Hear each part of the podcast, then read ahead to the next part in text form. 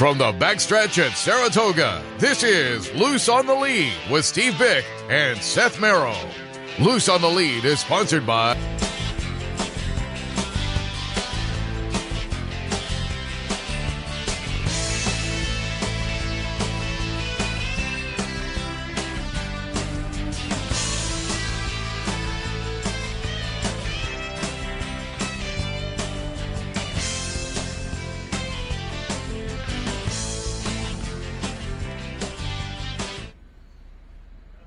Good morning and welcome to Loose on the Lead on this Sunday morning, the day after the Travers, uh, fabulous Travers Day, great weather, big crowd, best crowd since 2019, so a little breakout from the pandemic.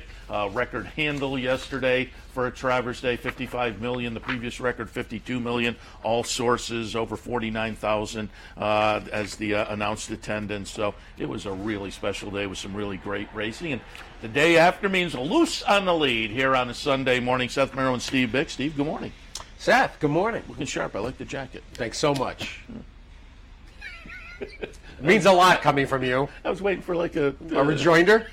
no, like you, you You look ve- you look fabulous, and and, and for the first time this season, no, for the first time this season, the Blues don't go, but it's all right.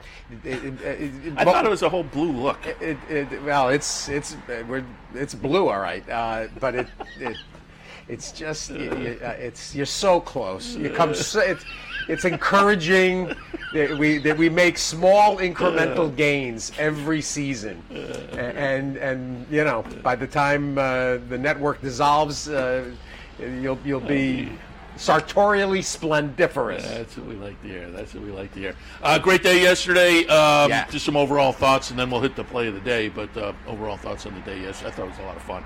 You know, it- it's hard to go wrong when you've got the kind of star power that was lined up, and not all, not every star came through.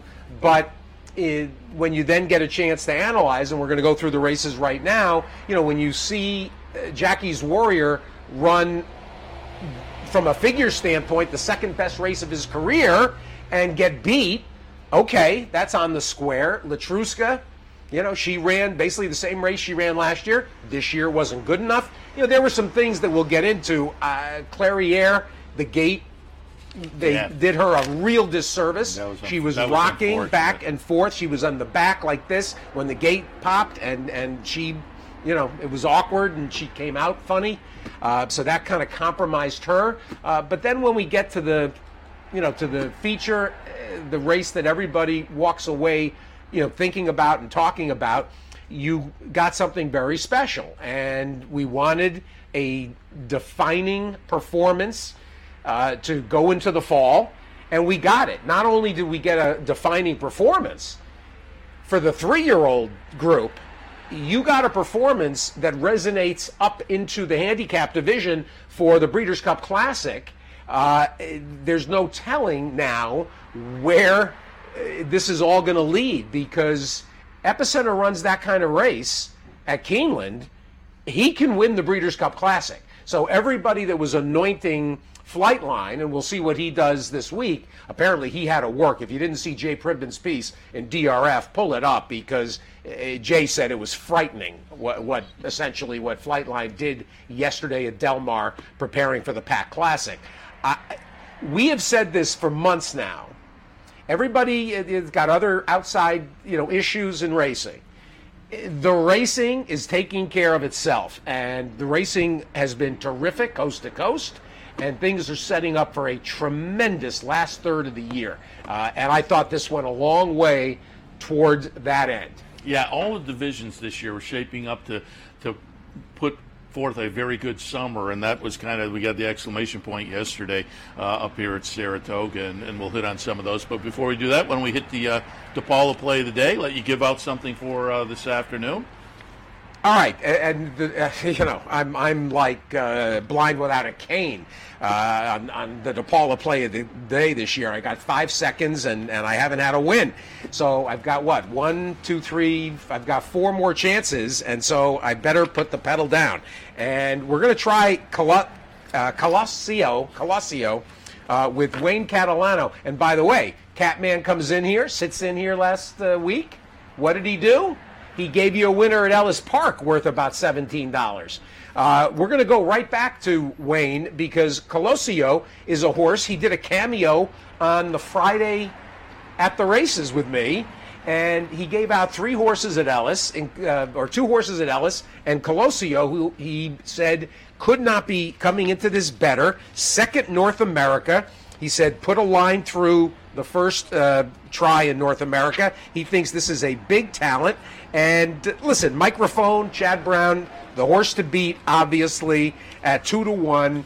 Uh, is probably a likely winner, but at 12 to 1, Colosio is kind of dirtied up, kind of obscured, and he's a play of the day for me. That's my kind of key It's also horse. race five. Race five. Race five, Colosio. not race nine. Number And seven. By the end of the meet, we'll have everything correct. We'll have the right race, the right number, the right horse, or the right odds. But it'll all mesh uh, by day 40. Yeah, we hope. Uh, uh, Wishful thinking. Let's uh, let's get back to yesterday. And uh, you want to save the Travers for Ron? And work back, work uh, work our way. Start take a look at the sword dancer. Yeah, whatever, however you want to Yeah, do it. Uh, yeah, because oh, let's let's tell you what's going on here. Um, we have Ron Winchell. Uh, yeah, Ron Winchell's joining us in about 10 minutes and will not only celebrate the success of his operation, and I've talked extensively already about Ron's prospects. I mean, to have all the Tapits that he has and, and all the Tapit mares whose best cross is coming with Gunrunner. So he's he's going to be a font of success for years to come. And now here's Epicenter, of course, that uh, seems poised as uh, to be a three-year-old champion. Ron Winchell joins us. We'll also talk about Kentucky Downs that he purchased a couple of years ago. Ron Winchell this morning, and very pleased that we could encourage and convince Sean Clancy to join us this morning. Sean has had a star-crossed summer things going along swimmingly, and then uh, at home a a tragedy uh, uh, from a property standpoint. Uh, the historic barn on his property burned down, and it, it is kind of thrown Sean. Uh, if you've been reading his columns in Saratoga Special, it's been very difficult. So uh, he's up for a few more days. He came back after being home for two plus weeks, and so uh, we're gonna we're gonna Let's see if we can Cheer lift, lift his spirits. Because Exactly. Was it last year or the year before? The Sean Clancy visit here was maybe one of the most raucous uh, loose on the leads it, ever. It was, and I think that's the only reason that he agreed to do it because he's been he's been a little understandable, a little uh, yeah. It's been very tough. All right, let's take a look. Uh, yesterday's sword dancer. Favorite in the sword dancer was. Broom. I was a little bit surprised, but it's a European, and folks you tend to, you know, Aidan O'Brien, Ryan Moore, who uh, about the seventh race, I looked out of the press box, and Ryan Moore and Terry Meeks were taking a walk all the way around the turf course. Uh, so Broom wound up to be the favorite in here, wound up fourth. Um, but boy, a nice late run for, from Gufo, who defends with the late run under Joel Rosario. Mirror Mission runs second, and Soldier Rising runs third in here. Nice performance, though, from Gufo, Christophe Clement trainee. Uh, the blinkers went on uh, yesterday and gets it done, as I say, in a repeat after having won last year. Um, with last year was a lifetime best buyer figure, so he likes this race. Uh, he likes the track, uh, likes the surface. Uh, a very nice uh, first and third for Christophe Clement because Soldier Rising, who was basically last uh, uh, until the turn, uh, it ends up rallying to be third in here. Mira Mission ran a terrific race. Uh, there were a bu- seemed like there were a bunch of us that were looking for Mira Mission in that spot, and from the 10 hole, lost a little bit of ground, had to be used a little bit. But uh, listen, the best, that was part of what went on yesterday. The best horses won these races, and you that's what you want. Uh, you don't want uh, to be in a situation where you say, well, so and so had this and that happen, and you know, probably was best. No, uh, Gufo comes here and uh, repeats. Uh, Joel Rosario, of course, uh, with a terrific day, capping it uh, with the sword dancer Travers double, uh, and uh, Christophe Clement and Otter Bend Stables, a very nice repeater in the sword dancer. CC will try to repeat in the ballerina this afternoon. This afternoon. Trying to get Clement on the show, but trainers are No, no, it's, Turf yeah, we have turf work, so we've works. got very many working on the turf. So I'm Want- sorry, want uh, you can call cool me for radio. I see him cool out. uh, the uh, ninth race yesterday was the personal ensign, you know, field of five. But boy, uh, who else do you ask for? A quality field of five, as you alluded to. Uh, we're watching Clairiere just was never in it, given the start and banging into the gate a little bit beforehand. But search results, I know some people like search results, and that horse looked very good. Uh, coming into the lane and in the stretch, but Malathat rebounds from what I had Todd Pletcher in a couple of days ago, and he said, and he said right after the race, Malathat, given the situation in the Shuvee that day, very hot, very humid. He thought she was a little bit listless in there. She still ran well in the Shuvee. She ran better yesterday. Well, uh, yeah, she she absolutely righted the ship. Uh, search results coming out of the Molly pitcher uh, did everything but win. Essentially, Letruska, I thought, kind of uh, girded herself uh, a little bit for the fall because it, it's pretty clear that Fausto Gutierrez really wasn't 100% sure where he was with Letruska. Uh, but she comes back, runs uh, obviously more than a credible third in here. Obviously, with Clairiere, uh, you know, basically never getting a chance to be involved. Uh, this is this is kind of a murky. It's kind of a murky result to some degree. You know, frankly, it'll probably, uh, you know, make things that much more interesting for the distaff when we get uh, to Keeneland. Uh, if anything, this result seems for me to I don't want to say anoint Nest, but doesn't Nest doesn't Nest come out of this looking like uh, you know a, a a major major factor uh, for the distaff? So uh, this was it was unfortunate. I talked to Scott Blasi this morning. Uh, Scott was upset that, that they didn't wait and back her out, let her settle Clairiere, and then reload her. Yeah. What that would have been the thing to do. Yeah, no, that was unfortunate. Nice win though from you know listen we're not going to have Shadwell not going to have those blue jackets with the with the white epaulets uh, around forever. Uh, Shay Camden's daughter is you know continuing a little bit uh, so nice uh, nice win for Shadwell. Jerkens yesterday for the three-year-olds, and uh, it's great that they honored uh, the chief, uh, Allen Jerkens, with a nice grade one like this. Always fun to see. Um, but the, the uh, subdivision, kind of fun subdivision of uh, the three-year-old sprinters uh, faced off yesterday. Would Jack Christopher rebound after the little bit of a disappointment in the Haskell? That's the way it worked out. Number six, Jack Christopher gets it done. Gunite runs second. Running son of a gun runs third in here at a big price. Conager fourth, but Jack Christopher uh, rebounds uh, to get uh, the fifth win in six career starts in yesterday's Jerkens. Well, it, listen, he he absolutely was um, the horse to beat by a huge margin. The public uh, wasn't going to buy in to any other, uh, you know, potential storyline. And at one to two, Jack Christopher, you know, wins the race. That if he wasn't going to be as effective going two turns, then it became obvious this is the plan. So, uh, big win. Uh, very happy for Bakke and Isbister and uh, the people involved, but of course, Ger- uh, Gerald uh, Isbister and, and Jim Bakke of uh, of Sub Zero fame. It's a it's a big win, one of the biggest wins of their ownership tenure, and for the Munnings Colt, basically, you know, I, I could almost make the case. I would think people will start making the case. Let's see where he, you know, how he finishes the year. But he's he's potentially a three-year-old champion finalist, right? I mean, he's Yeah, sure. he's one of the three. Isn't Cyberknife, Epicenter, Jack Christopher, Yeah, sure. right? Are the three best uh, three-year-olds. What a great job by John Toscano and his team to get this third with Runnin' Son of a Gun, who's a claim for 40,000 and has been just terrific. Third in the Amsterdam, follows up with this. If you if you follow my analysis, I, I picked him fourth and I said running Son of a Gun is a horse that can get a share at a huge price. And he made the triple and the super sing. Uh, actually actually cashed a ticket using him in a reverse tri key where I did a Jack Christopher all running son of a gun. and the best. It's actually the best result of the day for me. Uh, so I, I, you know, horses like this. It's funny how you can. We do. We use mostly use this in the Breeders' Cup, the reverse tri key. Big prices. Figure out a pace scenario. Look for a horse like this that you know that, that can clunk up for third and build the ticket upward, not downward.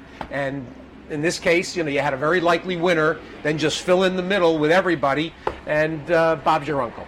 A uh, son of Gunrunner, also should be noted. There you go. A little bit earlier on the card, the four go for the older sprinters, and uh, all eyes were on Jackie's Warrior. Goes off at 15 cents to the dollar, um, but gets run down late in a very nice performance for Cody's Wish. I had these two one two in in the order of Jackie's. Uh, Warrior on, on, top over Cody's Wish, uh, but that's the reverse uh, as they come under the wire. Cody's Wish, the number five, Jackie's Warrior, the number three, number six, Pipeline runs third. Pipeline gave uh, Jackie's Warrior a little push earlier, which probably softened that one up a little bit. But this is a nice late run from Cody's Wish. You referred to the numbers earlier. Did do you have the what was the buyer here? You have that one? Uh, one twelve for oh, uh, Cody's yeah, Wish, and uh, second best effort from a fig standpoint of Jackie's Warriors career. Uh, talked to Blasi uh, this morning and Blasi or last night. Blasi said uh, you, they're not they're not worried. He said it does it's not a sign of anything. I I, I saw a, just a ridiculous the, the, the internet's a joke uh, for the most part. Saw some real stupid things said about Joel Rosario. Saw stupid things written about Jackie's Warrior uh, from people you think are, are, supposed to be smart and. Uh, you know, when, when you get softened up a little bit, 22 and 3, 45 flat, uh, that can happen. Uh, and you know, it's not it's not like Cody's wish was 38 to one. Um, you know, was competitive in here. I mean, I thought if there was going to be a Mott winner, I thought it was Baby Yoda, given his predilection for the track. Uh, but uh, Cody's wish uh, for for the namesake for Cody, uh, the the great Make a Wish story. Uh, this continues to be kind of a magical horse. It's quite something, actually. Uh, but Jackie's Warrior, seven furlongs, too, understand, as opposed to six. So, uh, you know, when it comes to the Breeders' Cup Sprint, he's not going to have to go seven. Um, that, that's why they put him in the gate. Yeah, and as you say, with the numbers, that was still a very, very terrific effort. Performance. Got beat on the square. And finally, the Ballston Spa um, technical analysis. We talked on the handicapping show earlier it looked clearly like the one to beat, but boy, the betting public was all over this one. 35 cents to the dollar. I thought the price was a little short, but subsequently lived up to it. Although Fluffy Socks uh, was right there, the chart margin is only half a length. Technical analysis, number five. Fluffy Socks, the number four. And high opinion, the number one runs third. But again, uh, the result as expected by the betting public. Result as expected by the betting public. We're going to uh, let them uh, run out here, and we're going to get Ron Winchell in and uh, we'll uh, talk about a Travers win, a very seemingly a, a three-year-old championship uh, that uh, is well within reach. Uh, Kentucky Downs on the horizon. You're headed right. You're going to head after the meet. Absolutely, nice. you bet. That's fun. I, I, I, I mean, it's going to start. It starts on Wednesday. So if you haven't looked already, uh, the first stake of the meet is the Tapit stakes. Go figure. Appropriate. Back after this, Ron Winchell joins us. Loose on the lead continues. Stay with us. Birdstone is an outside They're coming down to the finish. Can Smarty Jones hold on? Here comes Birdstone. Birdstone surges past. Birdstone wins the Belmont Stakes.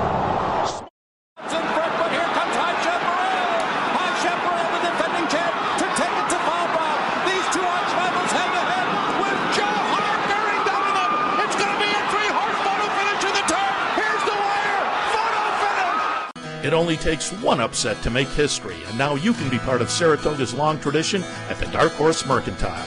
The Dark Horse Mercantile offers a carefully curated selection of clothing, gifts, and home decor from one of a kind vintage racing memorabilia to select brands like Barbour and Under Armour, as well as exclusive Dark Horse branded merchandise. So celebrate the Dark Horse in all of us at the Dark Horse Mercantile downtown Saratoga, where the smart bet is always the Dark Horse.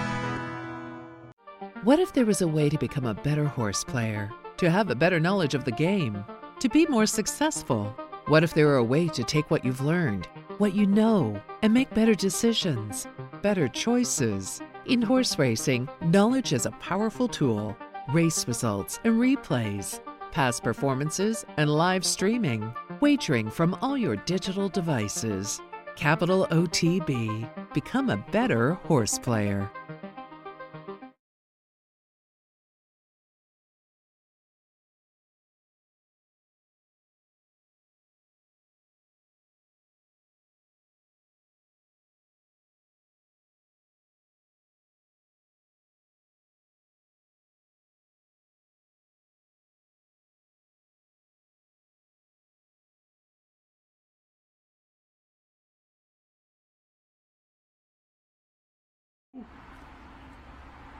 We're back on Loose on the Lead the morning after the Travers, and absolutely delighted to have Ron Winchell join us, owner, Epicenter, and so much more. Ron, congratulations to you and Steve and, and David Fiske and the whole team. Blas and, and Joel, what a what a tremendous accomplishment. Well, don't forget Epicenter, superstar. Oh, that's true. That's the horse. The horse. Well done. Well done. This was, you know, this summer, obviously, after the Jim Dandy, Scott sent him across the street. And when he walked back past me, he said, dealing with a different horse now. And he really, he really made, from spring to summer, he's made a, another quantum leap forward. Right. I, I- listen, I mean, I think the Jim Dandy kind of was a, little bit of a defining moment coming out of the, you know, the Derby, the Preakness, a little bit of second-itis. You know, we, we thought, we really felt coming in the Derby that he was, we were well situated to win that race. And then you come away with, you know, a great performance, but not a win. Jim Dandy, he just, he looked like he took that step forward. So it was, it was good. And you saw a little different dimension. I mean, you know, I don't think any of us anticipated him kind of laying in last and then, you know, kind of circling everybody and just making him look bad, honestly. But yeah, Yeah. it's great. Well, and then this, I mean, when when you shuffled the deck essentially, and you looked at this field, and with the Preakness winner, with the Haskell winner, with the Bluegrass winner, with a couple of upstart types, and you thought, well, he's going to have to be as good or better. I don't know how I don't know how much handicapping you do with with Sheets, but the Sheets had him Yep. basically needing to improve to to win, and not only did he do that, uh, he did it. I mean, smashingly. Right. Well, you go back to the Jim Dandy though. He, you know, the screws weren't tightened all the way down. True. So you know, I think that the target was, you know, the Travers was the Midsummer Derby, right? And knowing that we had to face a lot of the same horses to make a case to be, you know, three-year-old champion. So. Take us through. We'll watch the replay here and, and kind of take us through because, uh, you know, it had to be just so disappointing or frustrating because as handicappers, I think a lot of us thought Epicenter's the best three-year-old and the second in the Derby, the second in the Preakness. Right. Just had to be, as the owner and the team, had to be frustrating. So it had to be a great summer up here with the Jim Dandy and the Travers. So take us kind of through uh, what what went through your mind yesterday is he did establish himself, and as they come down the stretch, I think he does define himself clearly at the top of the class at this Right. point. Well, I think you know, you know, one concern we had was him breaking clean out of the gate, and uh, you know, then not. And other concern is he has a target on his back, and so you know, he's, the race is running. You're looking at it, going, all right, well, you know, he's he got away cleanly. You know, he's in a good spot. Fractions are good.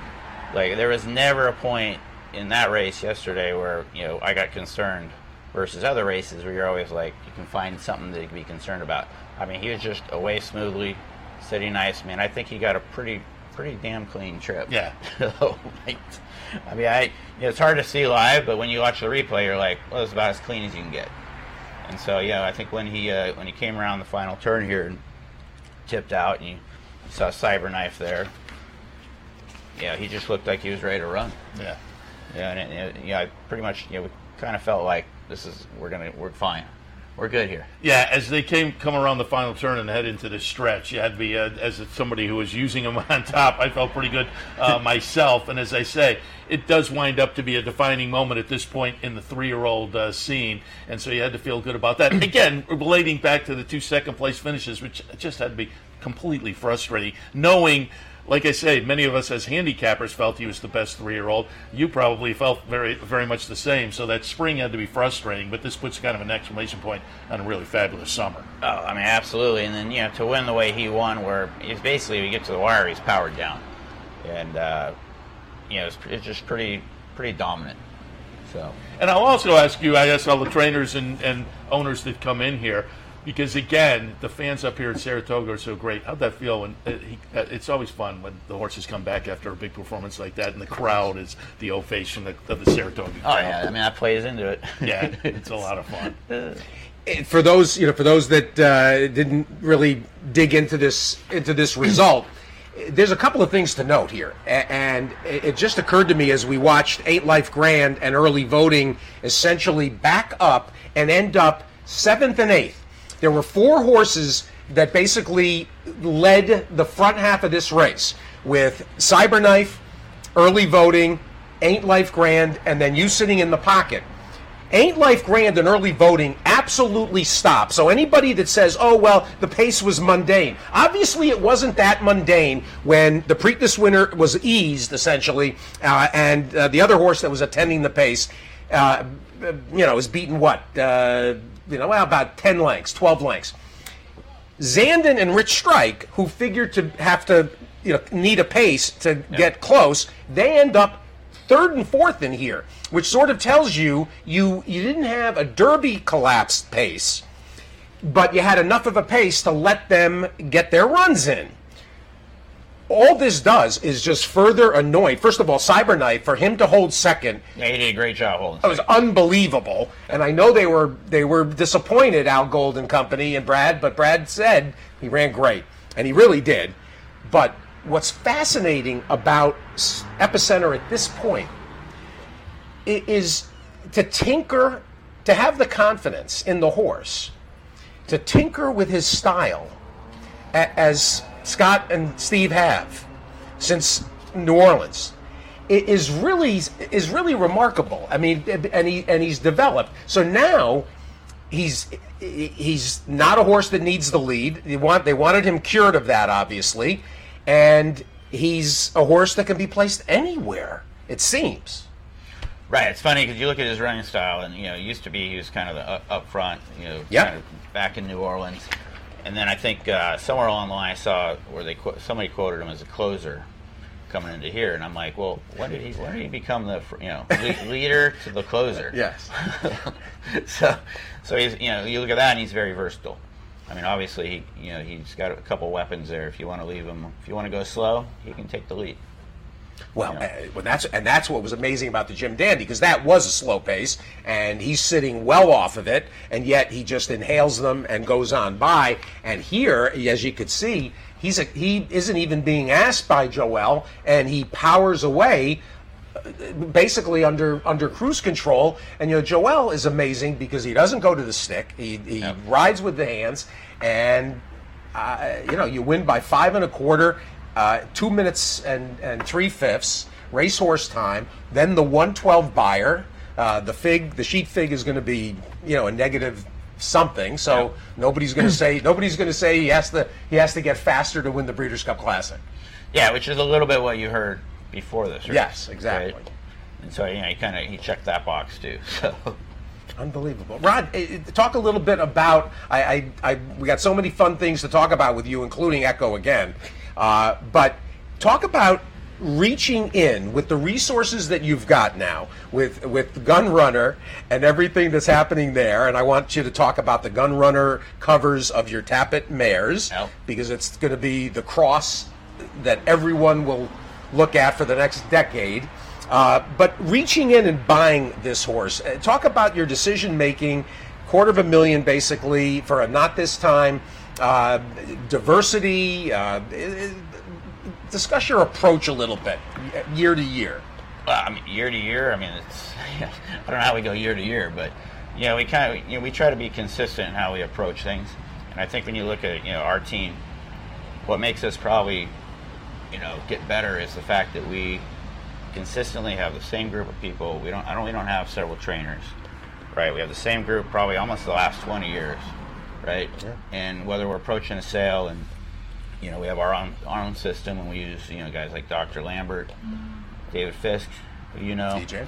obviously Steve Asmussen. Everybody has an opinion and, and comes together. But that's the same team if you go back 20 years. And so you know, really like you know, learning from our mistakes or learning from things that work and don't work, you know, is what we've done the last 20 years. You know, he might be a culmination of that. He was a little later in the sale, Epicenter, and uh, I know it's uh, someone that you know Dr. Lambert and Steve both kind of you know marked him off. And uh, I'd actually I'd actually just uh, left the Keeneland sale, and you know Steve kind of came up and he said, "We're not going to have to pay a lot for this one." And he was thinking like a hundred and quarter, and obviously, you know, I think There, there's no bargains anymore. yeah, yeah, and so obviously it was a standout for that later part of the sale, and you know obviously worked out great, and you know the rest is history. But and not this time, as you know he was probably less less of a known factor then, and now he's you know shown up to be you know pretty you know pretty decent sire. What, what's your mix typically between homebreds and horses you're buying at sales? Uh, well, I mean, look, you look at homebreds. We generally get a good homebred. I don't know every three, three, four, five years, right? And then you have those kind of those long gaps. So we kind of like to have a little bit half of the ones we buy and half that we're that we're running. Half that we buy and half that are homebreds. And then one year you might have one that comes out of the homebred, and then the, the purchase program's getting a little more uh, sustainable. We're getting a little better at every year, like Midnight Bourbon. Previous year, come up to Epicenter. And so, yeah, we're, we're fortunate it's been working out pretty good the last couple of years. Which, which sales do you normally play in? And, and do you, do, Prim- primarily the, the Keeneland September. so you're more yearlings than Yep. as opposed to the two-year-old sales. Yeah, well, particularly because we've we've been successful there. We've gone to two-year-old sales and we've been semi-successful, but Yeah, very good. Um, and speaking of homebreds, and you alluded to it, why don't we take a look at Echo again here uh, the other day, uh, August 20th. We'll look at uh, first-time starter Echo again. Um, going to be the number five horse in here. One of the buzz performances of the meet, obviously a 94 buyer coming out of this. Uh, wins by over six lengths, just under seven lengths. I think they revised that to a 95. But Oh, did they? Okay, all right. that, yeah. right. I'm, I'm- I'm- I'm okay with that. Uh, but again, this time of year for a two-year-old, that is some uh, number as well. Give us your uh, thoughts on the, the debut effort here from Echo again. Look, I mean, we were obviously pretty excited to run him. Uh, you know, our other colt, Disarm, he ran great. You know, kind of, you know, similar setup, being a homebred gun runner. Uh, but this this guy, best, he like he surprised us with probably uh, we thought he'd run good, but yeah, he's been great. I mean, everybody's kind of turned everybody's head. Yeah, the, the buzz was out clearly at three to five. Uh, didn't, didn't sneak away from anybody and proved it on the track. This was a horse that literally everybody on the backside. I mean, I- the meet hadn't opened yet, and, and they were talking about oh, Echo again. Oh, oh they got, there's, there's a there's a you know there's one that's uh, you know really special. So everybody kind of was anticipating it, and there's been a steady parade of this. Uh, talk a little bit, Ron. I, I the Tapit. Uh, you know foundation sire scenario. uh, talk about your dad too, and and you know what a you know it's it's rare these days that an operation even elevates. You know, after a, a prominent owner like uh, like Verne, uh, talk about your your experience around the game. Well, I mean, I- look, when you look at Tapit, so that was the last horse that when we went to September sale that my dad and I we bought together, right? And which is funny because you know my dad basically his whole life was chasing the Derby, and so we can buy this horse and it's pretty expensive. And, you know, we reached a little farther than we normally do, right? And then you know two months later my dad passes away. We come into the Derby season, and I'm like, well, isn't that kind of the you know how the Derby gods are? This guy chases it his whole life, right? And he'll probably. I, I was convinced he'll probably win the Derby just to, just because of that, right? But obviously that didn't happen. But what he turned into has been obviously the foundation of what's really helped our program grow and continue on. I mean, you know, to be quite honest, and that's you know done well for us. And then you look at where Tapit is today. You know, you know he's basically at the end of his stallion career. And so you, go- you look at it from a financial point, you go, well, it's going to be tough now that we have him, you know, not going to be around too much longer. and then you got Gun Runner enters the scene. So yeah, you couldn't, you couldn't set up that any better. No, no, it, it, it's storybook, um, and there's been and there you know there have been pl- there were plenty of nice horses in between. Uh, Tapizar and, Right. and uh, even a horse like QV and, and so forth. Um, but to have him come along uh, it, it, at, in that timing, now to have Epicenter as you know sort of a, a, a divergence, and I mean all. I, I'm talking about this with Sid Fernando on, on the radio. Uh, uh, the I mean it's an embarrassment of riches, and, and you know that. Uh, but it it it just it sets you up for for uh, you know just an untold directions uh, in, in the game, and you've kind of doubled up and, and redoubled your investment in the game. Fold in Kentucky Downs, and and you know the the venture into ownership of racetrack. Right. That's, and that's a whole other dimension. Yeah, exactly. But. I mean, you look at you look at the Tapit mirrors we have. Now they just fit perfectly with the gun runner. Exactly. So that's kinda, that was kind of like you know a maiden you know a, storyline. If you you can't make it any better, they just come together. And then yeah, folding in Kentucky Downs. I mean, obviously, uh, you know, it's kind of the, the culmination, the cross of my two worlds, which is gaming, which is what I do in Vegas. And when they have historical racing, it came to Kentucky. I thought, well, it'd be great to get involved at some point. And then we had the opportunity with Kentucky Downs, and so those are the culmination of the two worlds. But what's great about Kentucky Downs and what's great about historical horse racing for Kentucky is the sky's the limit. We're at the beginning, maybe not the beginning, but there's a lot more good things to come with unbelievable amount of available purse money, and you know you're going to see a lot of people kind of gravitate towards Kentucky for racing, breeding, everything's going to happen. I mean, you, know, look at Kentucky Downs, we, you know, we're the, basically the richest meet. It's only a seven day meet, $150,000 maidens. Nowhere else that I'm aware of you can actually get close to that. No, no, not even. Kind of a field of dream scenario. If you build it, if you offer it, they will come. The, the, the racing down there has Yeah. just been amazing. And uh, I want to ask you. You mentioned Gun Runner. Um, as an owner and a breeder, I'm sure it's different. But talk about a little bit about how much fun it is when you have a horse on the track, like an Epicenter or a Gun Runner or some of the other nice runners. That's got to be great. But when Gun Runner started to move up as a sire, that's got to be a lot of fun too, as a, a, a breed on the breeding side of the game to watch your own gun runners, but you also get to watch other gun runners do well and kind of revel in that also. Oh yeah, and those aren't rare events now. Exactly. you know, wa- watching like the Haskell where they finished one, two, or even yesterday, you know, our other horse Gunite who ran second, and the horse that was third was a gun runner. I mean, that's that's just unbelievable. I mean, yeah, like they just they just seem better. I don't know how to put it. I, I try to explain this to people like you look at the gun runners and they just they just seem like they're better than the rest of the offspring. It's it's a Time will tell, but you know that's where they seem for this for where we're at today. John Sikura says the switch. It, it either they throw the switch, Yep. or they don't. Uh, when it comes to the Tapit mares, how how big is your broodmare band? Yeah, I like to keep I like to keep it about twenty five to thirty, but somehow it's grown. It's grown beyond- Somehow? Shockingly? somehow it's grown beyond that, and so, so but that's kind of always my target is you know 25, 30 because I like to keep it a little smaller, but we've grown it a little bit on the heavy side just because of Gun Runner and you know some of the other stallions we have. that, You know, we try to support them, Exactly. and you know we have to get a little deeper when we do that on the broodmare side.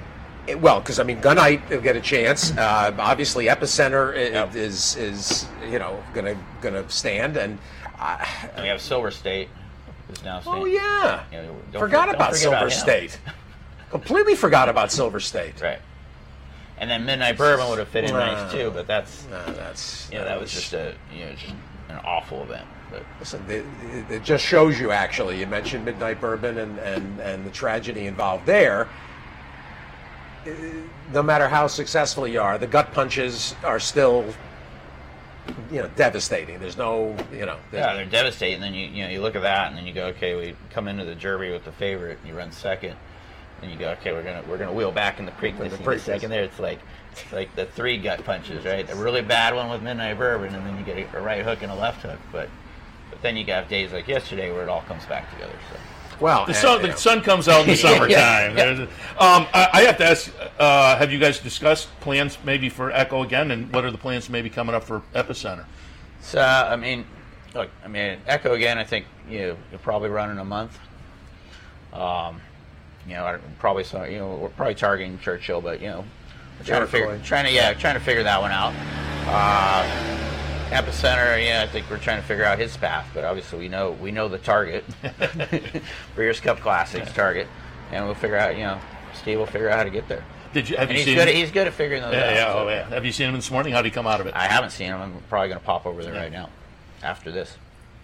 I, I checked with Blasi this morning. He said everybody came back okay. Yep. I was more worried about was more worried about Clairiere, who just seemed uh, Yeah. uh, this, and maybe Joel was just being cautious and kind of wrap, you know, was, didn't wanted to make sure she was, but I mean she was rocking in the gate. And, Yeah, I mean, I mean, in my perspective, and I don't know anything other than what you everybody else knows, is I think she just, you know, she got a little fired up in the gate and then got mad, and it's like I don't want to run. Yeah. That's how, that's how I viewed it, but on class alone, she dragged herself into the race to some degree. But uh, uh, Scott said uh, fine moving forward. Uh, it's yeah, you could draw, draw a line through that performance. Yeah, exactly. Exactly right.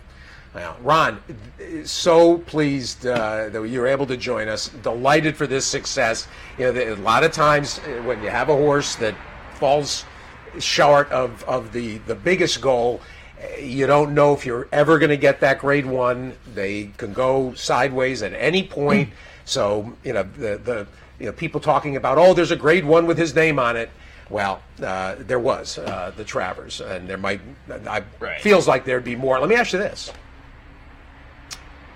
with this result and with the next goal, how likely or unlikely is he to run as a four-year-old? Oh, I, I think he'll run as four year old. Good. Yeah, You, I, you, I like to. You run like to run him, yes. And I think that I, you know, I'm not a fan of uh, running, you know, three-year-old retire. I don't think it's great for racing in general, and so I think, you know, just run them as four-year-olds is my desire of what I like to do. Well, that's what made Gun, gun Runner. That's what made. Yeah. That's what made him. And, and you look at the classic this year. I mean, it's going to be it's shaping up to be a really good classic Yeah. with some older horses. Now you got Epicenter coming in. I mean, it's, it's truly like looking like it's going to be a, a very fun race as a race fan Yeah, yeah. to watch. I mean, as the owner rep you'd rather be like an easy race, but as a race fan, Just shows you how guy everybody fan, thinks, you- right? You, want to see the matchup that looks like it's uh, unfolding. Uh, it's it, it could be well, and, and again, with his change in style, and with this tractability, Yep. it doesn't matter who, who- I mean, if, if there's going to be this front end battle. Life is sweet, or I keep saying life is sweet. Life is good, and uh, and Flightline, and who it doesn't matter to you. I mean, you can go and and Joel can put him anywhere. Right. That gives you a lot of confidence Yeah. when you're when you're going into the gate. Looking forward to it. Uh, again, congratulations on the great summer up here with uh, uh, Epicenter and the Jim Dandy and the Travers. And I uh, have already crossed out 94 and put Uh, 95. you, you better go verify that. I, I, re- I read that somewhere. I'm like, oh, I'll go with that. I'll take one I'll, point. I'll go with that. I can check uh, that. Nice performance there. Uh, our man Sean Clancy is in the house, so uh, we'll let you go and we'll pull Sean up. But again, congratulations All right. on the victory yesterday. Good luck Thank going you. forward. Thank and you. we're all looking forward to Kentucky Downs. It's always been a lot of fun the last few years. September as well. 1st, Thursday, September Correct. 1st, day one of seven dates. We'll be broadcasting from Kentucky Downs for the last four days of the meet. And we'll see, Ron, if you've never been, uh, you can fly into Nashville, you can fly into Louisville. Easy, easy drive closer to Nashville, and it is 35 minutes. It's a riot. It's it's so much fun. great. Appreciate it. Forward to seeing you. Thanks, Ron. Thank you. Ron Appreciate Wish. Thank you. All right, we'll take a break. When we come back, Sean Clancy, stay tuned. Loose on the lead will continue. It only takes one upset to make history, and now you can be part of Saratoga's long tradition at the Dark Horse Mercantile. The Dark Horse Mercantile offers a carefully curated selection of clothing, gifts, and home decor from one of a kind vintage racing memorabilia to select brands like Barbour and Under Armour, as well as exclusive Dark Horse branded merchandise. So celebrate the Dark Horse in all of us at the Dark Horse Mercantile downtown Saratoga, where the smart bet is always the Dark Horse. Capital OTB is now streaming live on Roku. The RTN Racing channel on Roku lets you watch OTB TV live through your Roku device or your Amazon Fire Stick, rather than being limited to computers and mobile devices. Which means you can now watch OTB live wherever you are. Simply open Roku, scroll to find the RTN channel, then click on OTB TV. OTB TV on Roku. Try it now. No matter where in the world you are, the excitement of wagering on horse racing is just a click away. You'll get live streaming, past performances, race replays, our virtual tote board, analysis and selections from professional handicappers, a simple, safe, and secure wagering platform, and best of all, you get track prices. CapitalOTBBet.com. Bet any place, anytime at CapitalOTBBet.com. And be sure to download our new mobile app from the iTunes Store or Google Play.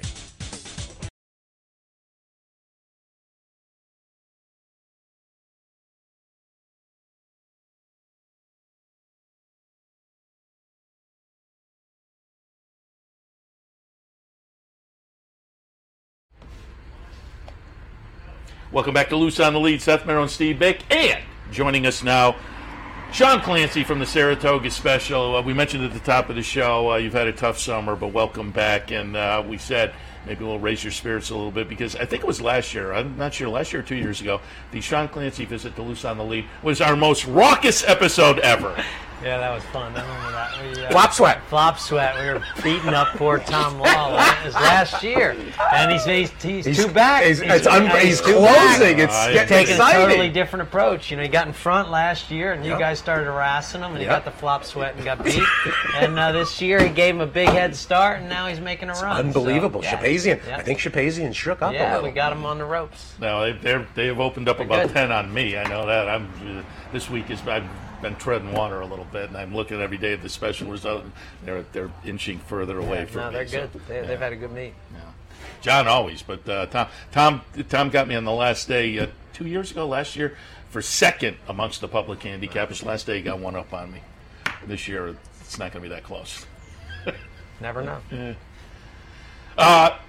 Back in town, Saratoga special. Uh, update us on what uh, is the Saratoga special over the last few days of the meet. So I have two more issues Wednesday and Saturday. Um, I'm hoping the Bill Mott Stable Tour for Wednesday. If he's Oh, nice. listening, Bill, let me stop in tomorrow.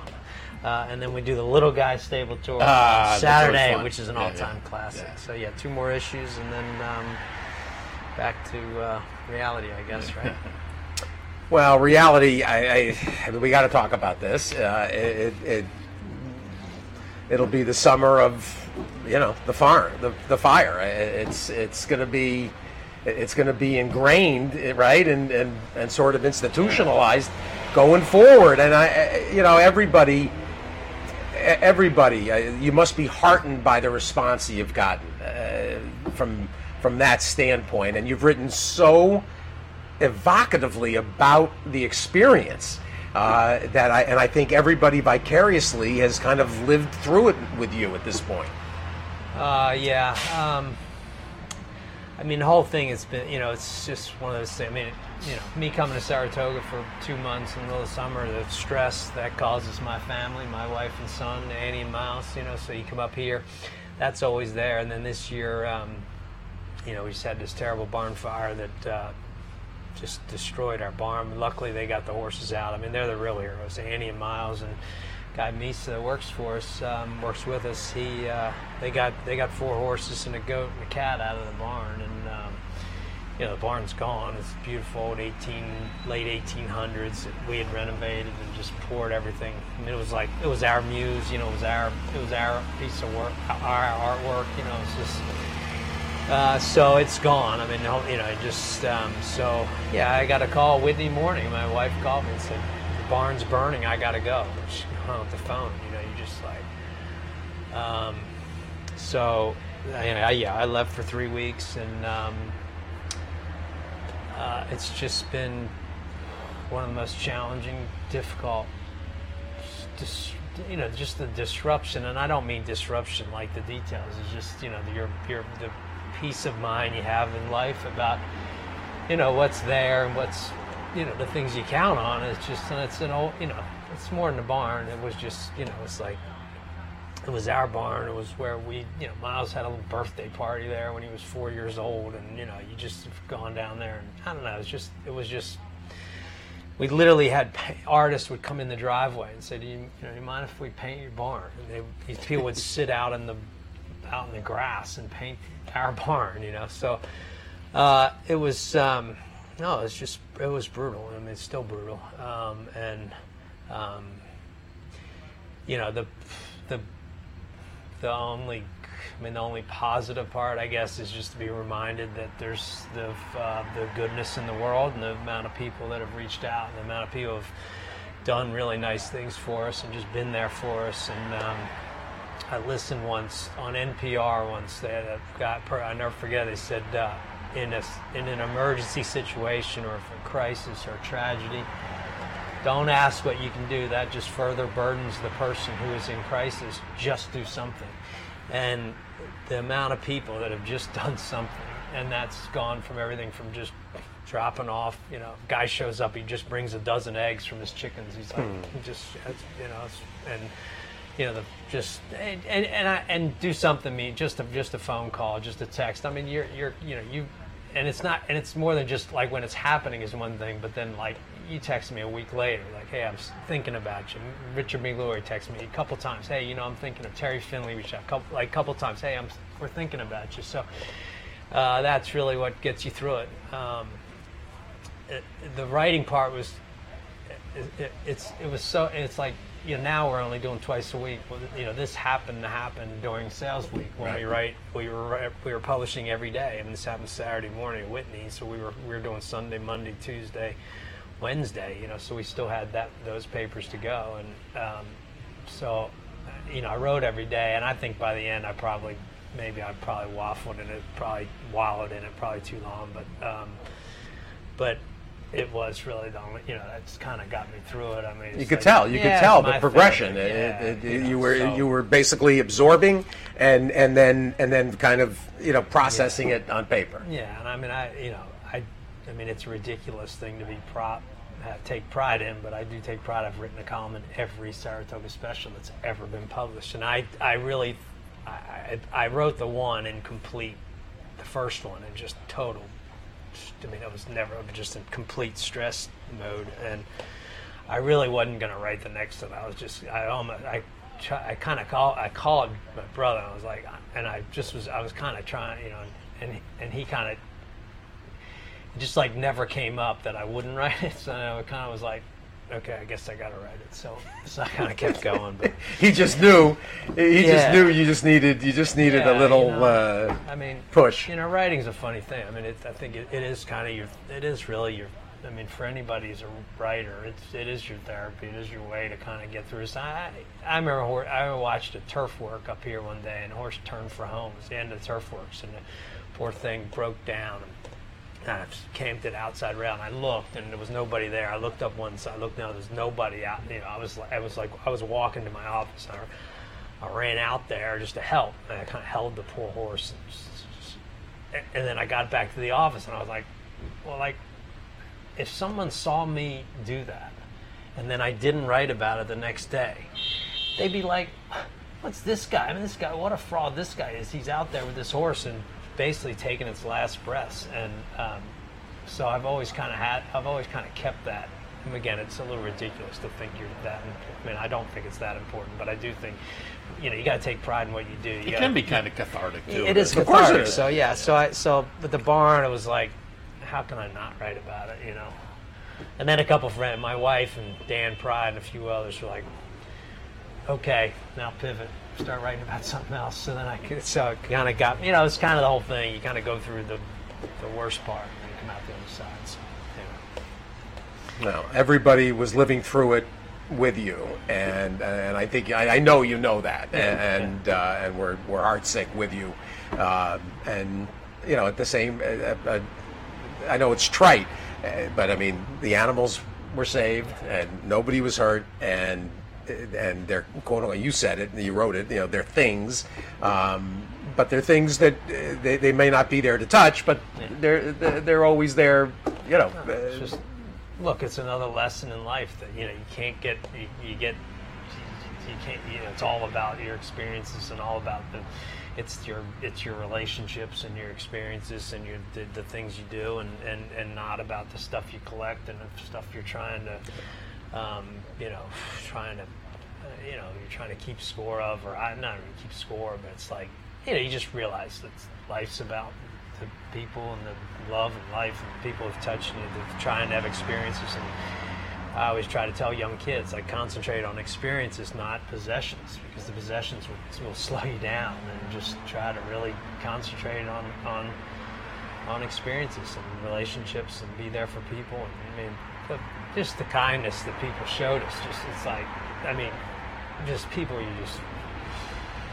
I mean, people just drove up the driveway. It's like, hey man, what kind of you know we we just pour we got a one horn pygmy goat. That was the first thing we got to build a house for the pygmy goat. Well, there I'm out there. I got Tim Keefe. He's out. He's digging the he's digging a trench for the fence, and you know Charles is a lovely guy. Helps us on the farm. He's digging. The guy shows up with a dozen eggs. He's like, I was talking to Charles about how we're gonna hang the fan, and he's like, he's like, he goes, well, he goes, do you have a fan? I said, yeah, of course we got fans. And I'm like, and I went, no, we don't have any fans. The fans are gone. the fans were in the barn. Yeah, and it's like, and that, so he's like, well, you need fans, and I'm like, uh, yeah, I know. He's like, I'll be back, and he just he goes, he said, what kind of fans? I said, well, they're in the horse shed there. So he went around the corner, looked at the shed.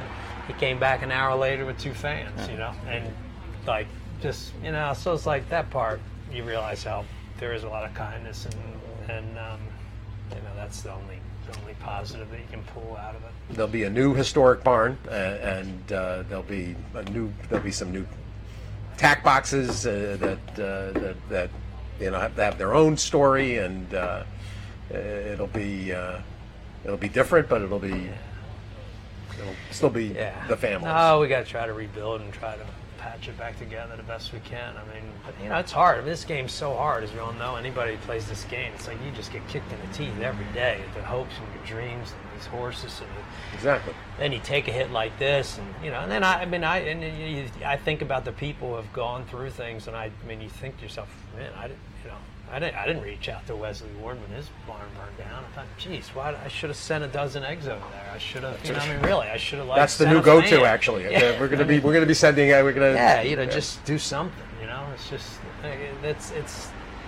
I just think if you can live by that, just I, just do, do I, something. I do like that you do something mentality. I heard that Yeah, before. it's really I, important. I think, it- I think whoever really wrote important. that nailed it. Yeah, it's really important. Yeah. My, my, my brother, who you guys know, has just been absolute beacon of strength my whole life. And one of his neighbors died, and um, he got his boys and a bunch of the neighborhood kids, and they just went down there and they raked they raked all the leaves. They lived in a real tree-lined neighborhood. It was the, the leaves were this thick around the yard, and you know that poor wife and I think four kids, and you know they're you know they walk out every day and go, oh, these damn leaves. You know, just one thing on the list. And what could Joey and a bunch of kids do? Well, they just went out there and they raked the up all the leaves. leaves. They took all the Yeah. leaves. They didn't know what to do, and they dragged them up to Joey's yard and put them in his yard. He's like, "Well, we'll deal with that later." But they just they got every leaf out of the out of the woman's yard, and I just think, you know, again, you just what can you do? Just do something. Just go go good rake somebody's leaves. Go bring them a dozen eggs. Buy them a fan.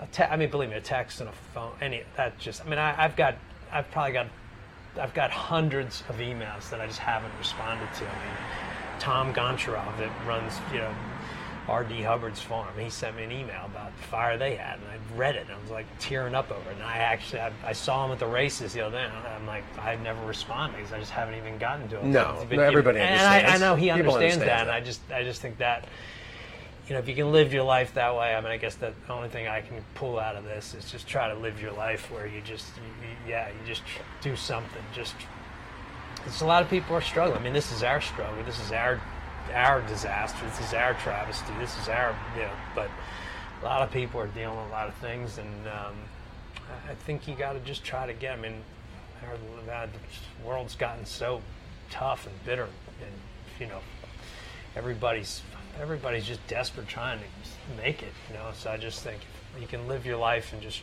just do something, just try to reach out. That's that's the only thing I can come up with. Really, Yeah, it's good advice. It's good advice. We are happy to have you back because it, it's not Ah. a Saratoga season without Joe and uh, Sean Clancy, No, Tom Law, and appreciate Saratoga Special. And I think uh, everybody, you know, when I have you guys in on the Friday show, um, and then I see people later in the day talking about the show, I always enjoy the visits from the Saratoga Special guys, and people then comment on how much that they just enjoy the Saratoga Special. A horse race, you know, the Saratoga during the Saratoga meet is all horse racing fans, and to have a horse racing centric newspaper, people love it, and so you guys have done a great job over the years. And as I say, wouldn't have been a, a proper end to the summer if you hadn't come back and, and come back up.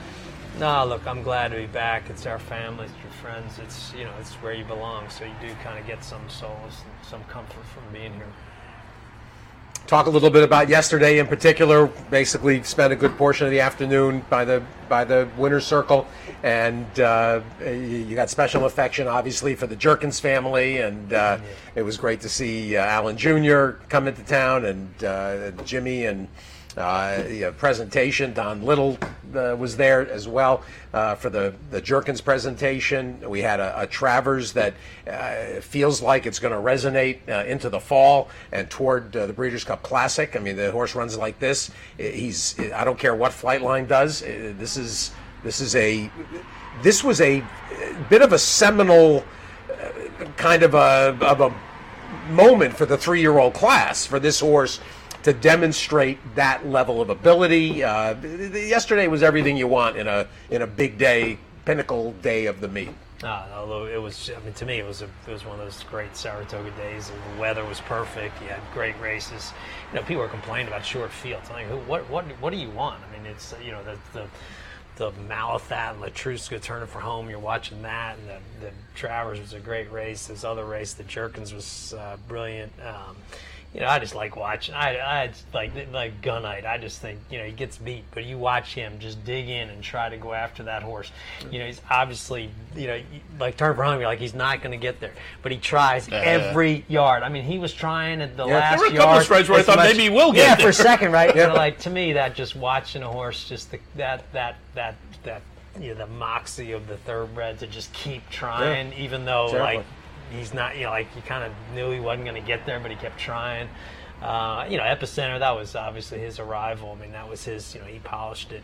Um, you know, did it the right way. Um, I watched the race with Steve and his family, which was just brilliant. They, they, uh, I, he, he was walking out of the paddock and he's like, man, I, he goes, I'm, I've been getting my ass kicked all day for the apron. I'm going to the box. And I, I was like, I'm kind of like, hey, you know, can I come with you? So I go there. Switched it So up. There's five Nice. seats, so I sit down. I could see his one son. I think it's Keith. I get him a little mixed up, but I think Keith was betting, and I sat down in this seat, and I, there's five, you know, there's five chairs, and there's five Asmussens and me, and I'm thinking, oh man, how's this gonna go, you know?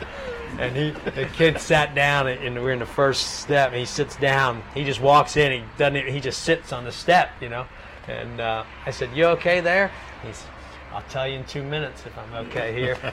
Two minutes and three fifths. yeah, exactly. So that was cool, and they, that was uh, that was fun. You know, I just uh, their passion for the game that they have, and and they gave me a ride home back to they gave me a ride back to the barn, and you know, Steve calls his mother and his father on the way home. You, know, you just it was just like you know back to the barn. nice. So that so that was fun. Nice. I mean, and you know, you know, for me, it was you get that.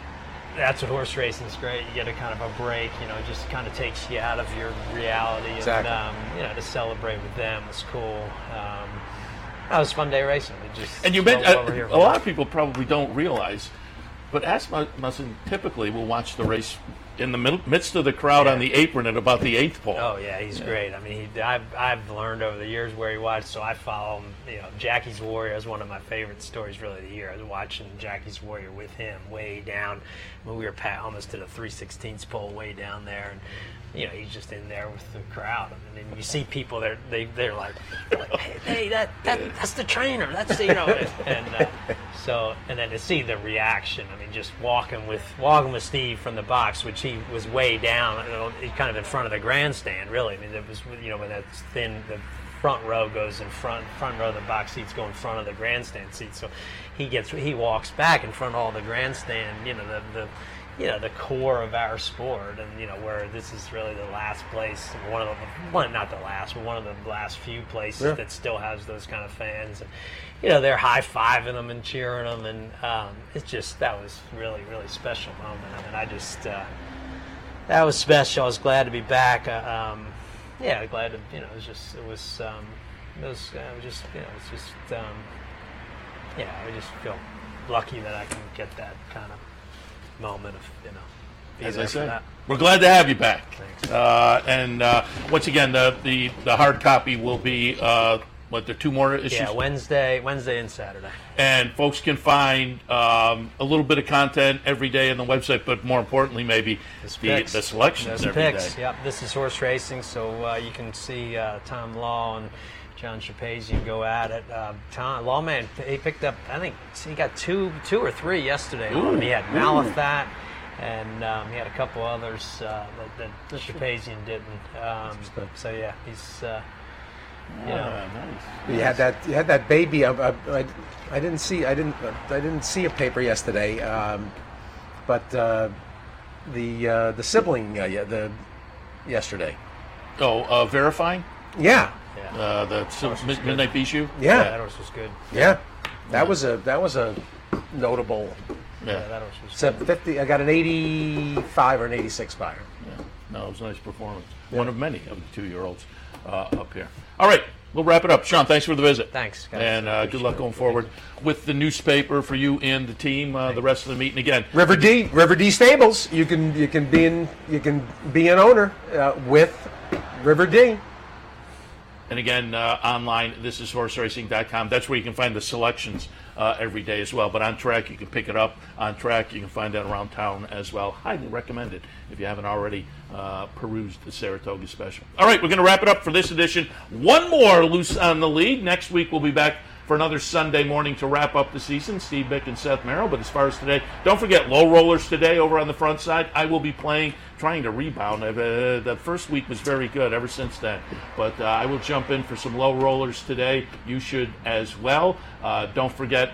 Uh, Great racing this afternoon. Uh, you got to. Beat Byk. You got, you got, Oh, oh, yeah. we're running. We're running low. We're down to today, and then three races next Saturday, Sunday, Monday. Four chances to get qualified to then play in the final on September 17th, which is our anniversary, Tina and I. And uh, she'll be thrilled that I'll, I'll be spending the whole afternoon tracking the Are you 12 gonna be races. Chincoteague or somewhere? unbelievable. Uh, maybe, You maybe. be at a racetrack? Uh, easy, easy, Andy. You're, you're going to beat me up like Serling does? Yeah. I didn't want to. I didn't want to, you know, be. Oh, I was too. Sen- I was You loved that I went to Chink- sentimental and sappy earlier. You so, you know, I had to exactly, you little, exactly. right? You loved that I went to make sure know I'm back. Come on, you must have loved that we went Yeah, to Chincoteague. Yeah, I was proud of him. The- the- Did I talk to you about the cl- about the crabs we got Yeah, at, at Ocean yeah, City? yeah. Oof. Uh, beat Byk. NTRA.com slash NHC slash beat Byk. And you pick, I picked uh, CC because I'm a sucker for Michael W. McCarthy. And uh, I think she's going to win. But if you have somebody else you like, pick them. It's a competitive race. I mean, all seven of those are eligible. Um, so it's a good one. If you beat me and you're not a member of the tour, you get to then join the tour for 10 bucks. And then everybody plays September 17th, 12 races, pick and pray. The winner represents at the races. Uh, With a chance at like a million dollars. 1.7 million because if you win the NHC, you get 700,000. But as the beat pick representative, I'll kick in a million dollars. One million dollars. Uh, yeah. And, uh, It- it- it's an insurance deal. Uh, John Unick uh, from the uh, insurance company, he put up the million. So I like Bella Sofia today, so I'm in. I'm, There we go. right as soon as we get off the air, I'm, I'm putting mine uh, in. So, uh, and also the day he went to see the ponies go across, it was his best radio show ever. Chuck Simon and I co-hosted. Yeah. I turned it over to them. You should do that for me one day. Do a do a, a fill in, do a guest host spot. next time you go to Chincoteague, call or another tourist attraction. All right, we're going to wrap it up for this edition of Loose on the Lead. Again, great racing this afternoon. Uh, it's going to be a great day up here. Um, so good racing. The weather, I think, is going to turn out to be very nice. Don't forget, as far as the morning programming, we will be back Wednesday morning with uh, Wednesday, Thursday, the Friday, uh, Saturday. handicapper support at 9 a.m. Racing across America at 10 a.m. So we'll see you then on Wednesday. But enjoy the racing this afternoon. We'll see you next time. You're watching OTB TV, a service of Capital Off Track Betting.